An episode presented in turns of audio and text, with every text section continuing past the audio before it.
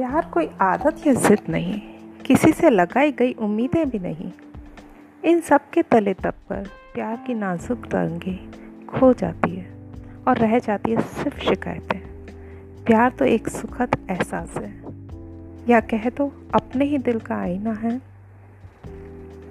Good evening दोस्तों once again I am here with some more रूहानी feeling with my unspoken words आज दिल के कुछ जज्बात आपके लिए लेकर आई हूँ।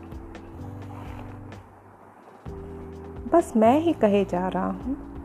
तुम भी कुछ कहो, कुछ भी। बस यूँ चुप ना रहो।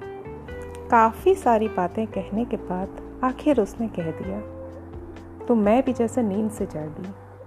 उसकी बातों में और उसकी दीदार में मन यूँ डूबा था कि कुछ कहने का होश ही नहीं रहा। मैं क्या कहूँ? क्या ये कह दूँ?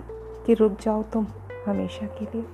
या ये कह दो कि अगर नहीं रुक सकते तो इस पल को यहीं रोक लो हमेशा के लिए। क्या ये कह दो कि तुम बोलते रहो यूँ ही और मैं डूबी रहूँ तेरी बातों में। या ये कहूँ कि कुछ देर मेरी इन खामोशियों को पढ़ लो। ये पूरा चाँद कल फिर अधूरा हो जाएगा। ये पूरा चाँद कल फिर अधूरा हो जाएगा।